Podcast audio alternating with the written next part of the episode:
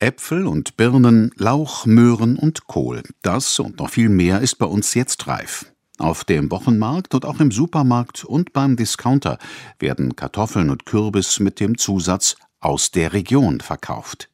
Stammen sie aus der näheren Umgebung, hat das für die Kundschaft einige Vorteile, so Frank Wasko von der Verbraucherzentrale Nordrhein-Westfalen. Einmal ist es natürlich die Frische.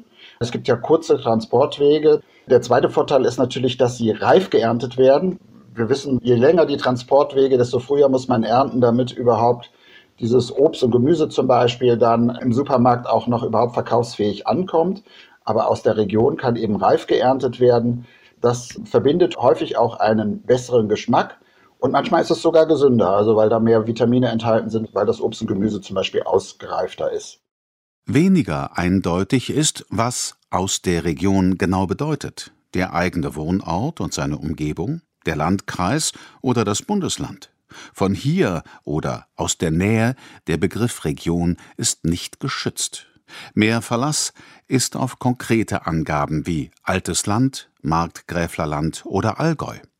Die finden sich zum Beispiel im blau-weißen Regionalfenster auf manchen Verpackungen. Das sogenannte Regionalfenster, das ist eine freiwillige Kennzeichnung für regionale Produkte. Das ist aus unserer Sicht äh, sehr gut, weil es eben einmal sagt, wo kommt eigentlich das Lebensmittel her, an welchem Ort wurde es verarbeitet und wie hoch ist eigentlich der regionale Anteil bei einem zusammengesetzten Lebensmittel.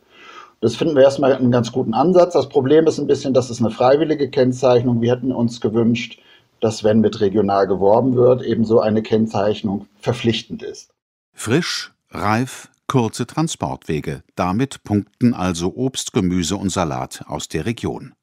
Und welche Rolle spielt die Anbaumethode? Wenn man jetzt mal sagt, wo ist eigentlich der Unterschied zwischen Bio und Regional, kann man erstmal sagen, dass im Bioanbau grundsätzlich ja keine chemisch-synthetischen Pestizide eingesetzt werden, auch keine Kunstdünger dass es dort mehr Platz für die Tiere gibt, dass die Tiere einen Freilauf bekommen, also auch auf die Weide gehen können, dass Futter vom Hof und aus der Region benutzt wird. Das ist bei konventionellen Betrieben nicht selbstverständlich, wird aber im Einzelfall auch gemacht. Insgesamt schneidet aber der Ökolandbau klimamäßig besser als der konventionelle ab, weil er eben auf viele dieser Dinge verzichtet. Wer Bioprodukte aus der Region einkauft, verbindet die Vorteile beider Ansätze, sagt Frank Wasko von der Verbraucherzentrale Nordrhein-Westfalen. Aber das ist nicht einfach, weil in vielen Regionen es doch noch nicht so viel Bioanbau gibt. Und deutschlandweit sind ja gerade mal 10 Prozent der Anbauflächen in Bio. Wochenmärkte, Biomärkte und Hofverkauf. Das sind die klassischen Vertriebswege. Es gibt aber auch Produkte im Supermarkt oder Discounter. Das angesprochene Regionalfenster findet sich insbesondere bei Obst- und Gemüsesalaten sehr oft wieder. Und dann gibt es die sogenannten Siegel der Regionalinitiativen. Das sind Zusammenschlüsse in verschiedenen Regionen. Ich sage mal ein Beispiel.